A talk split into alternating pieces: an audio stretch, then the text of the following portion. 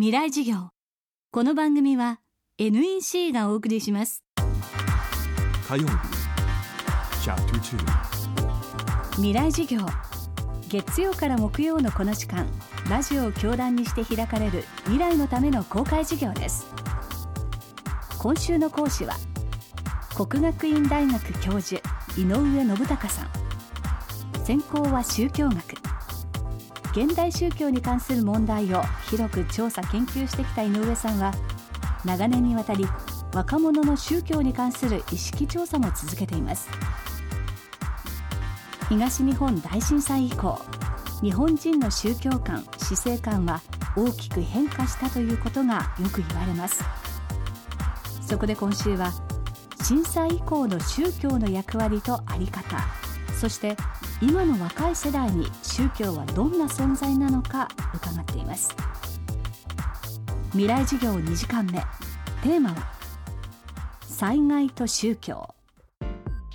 今回の震災ではいろんな問題が起こってねもちろん物質的なこともあります心のケアもありますし気持ちの問題ですよ2年経っても癒せないものをどうするかというのがあります。でそれぞれ宗教それに一生懸命対応しようとする部分があるんですけどもなかなかですねこれは今まで日本の神社とかお寺というものはですねそういう場にどういうことをしたらいいかということについてそれほどトレーニングしてきたわけではないのでその場その場で判断してやったというようなところがあると思いますただあの今回は個々の神社お寺だけがその地域に対してそういうことをやるっていうだけではなくてお互い情報を交換し合って協力してやろうという動きも芽生えてきたんですね。これはやはりあの非常に注目すべきことで、まあ、なかなかあのそれがうまくいってるかどうかっていうのはですね難しいところもありますけども最初の一歩だとは思いますね。で特にあの東北地方の場合には、まあ、昔からの地域と社会のつながりですね、まあ、古く一村一社なんていう言葉もありましたけれども、うん、一つの村に一つの神社があってということで地域の人にとってのまとまりの象徴それから江戸時代以降は檀家制度というのがありましたからお寺と人々との非常に深いつながり、まあ、こういうものがこういう震災の後意外に大きな力を持ってるんだということが見直されたんだと思います。まあ、実際はですね新宗教なんかは非常に自分たちの信者仲間をね助けるインフラというんでしょうかトレーニングがま進んでましてむしろあの伝統宗教よりも非常にテキパキとやった面もあります。ただ新しい宗教に対しては、まあ、行政とか社会も少し抵抗があることが多くてですねそういう人たちが、まあ、自分たちも何かやりますよと、まあ、言ってもなかなか 足を踏み入れないというようなこともあるのでこの辺は今後の課題と思いますね。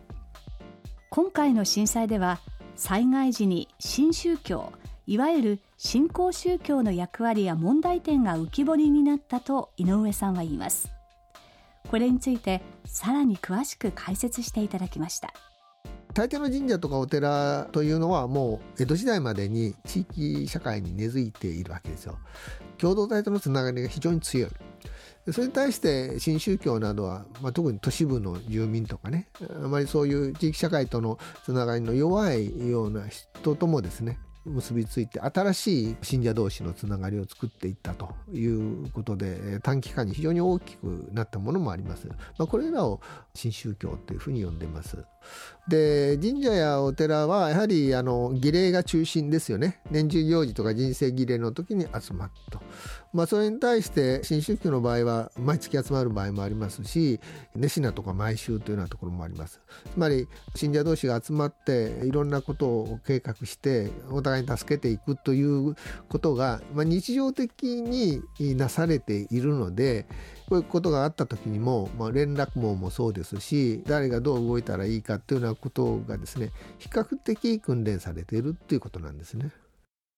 地球にあふれるたくさんの情報数字も文章も動画も感情もそんなビッグデータを集めて組み合わせて分析して新しい価値を創造する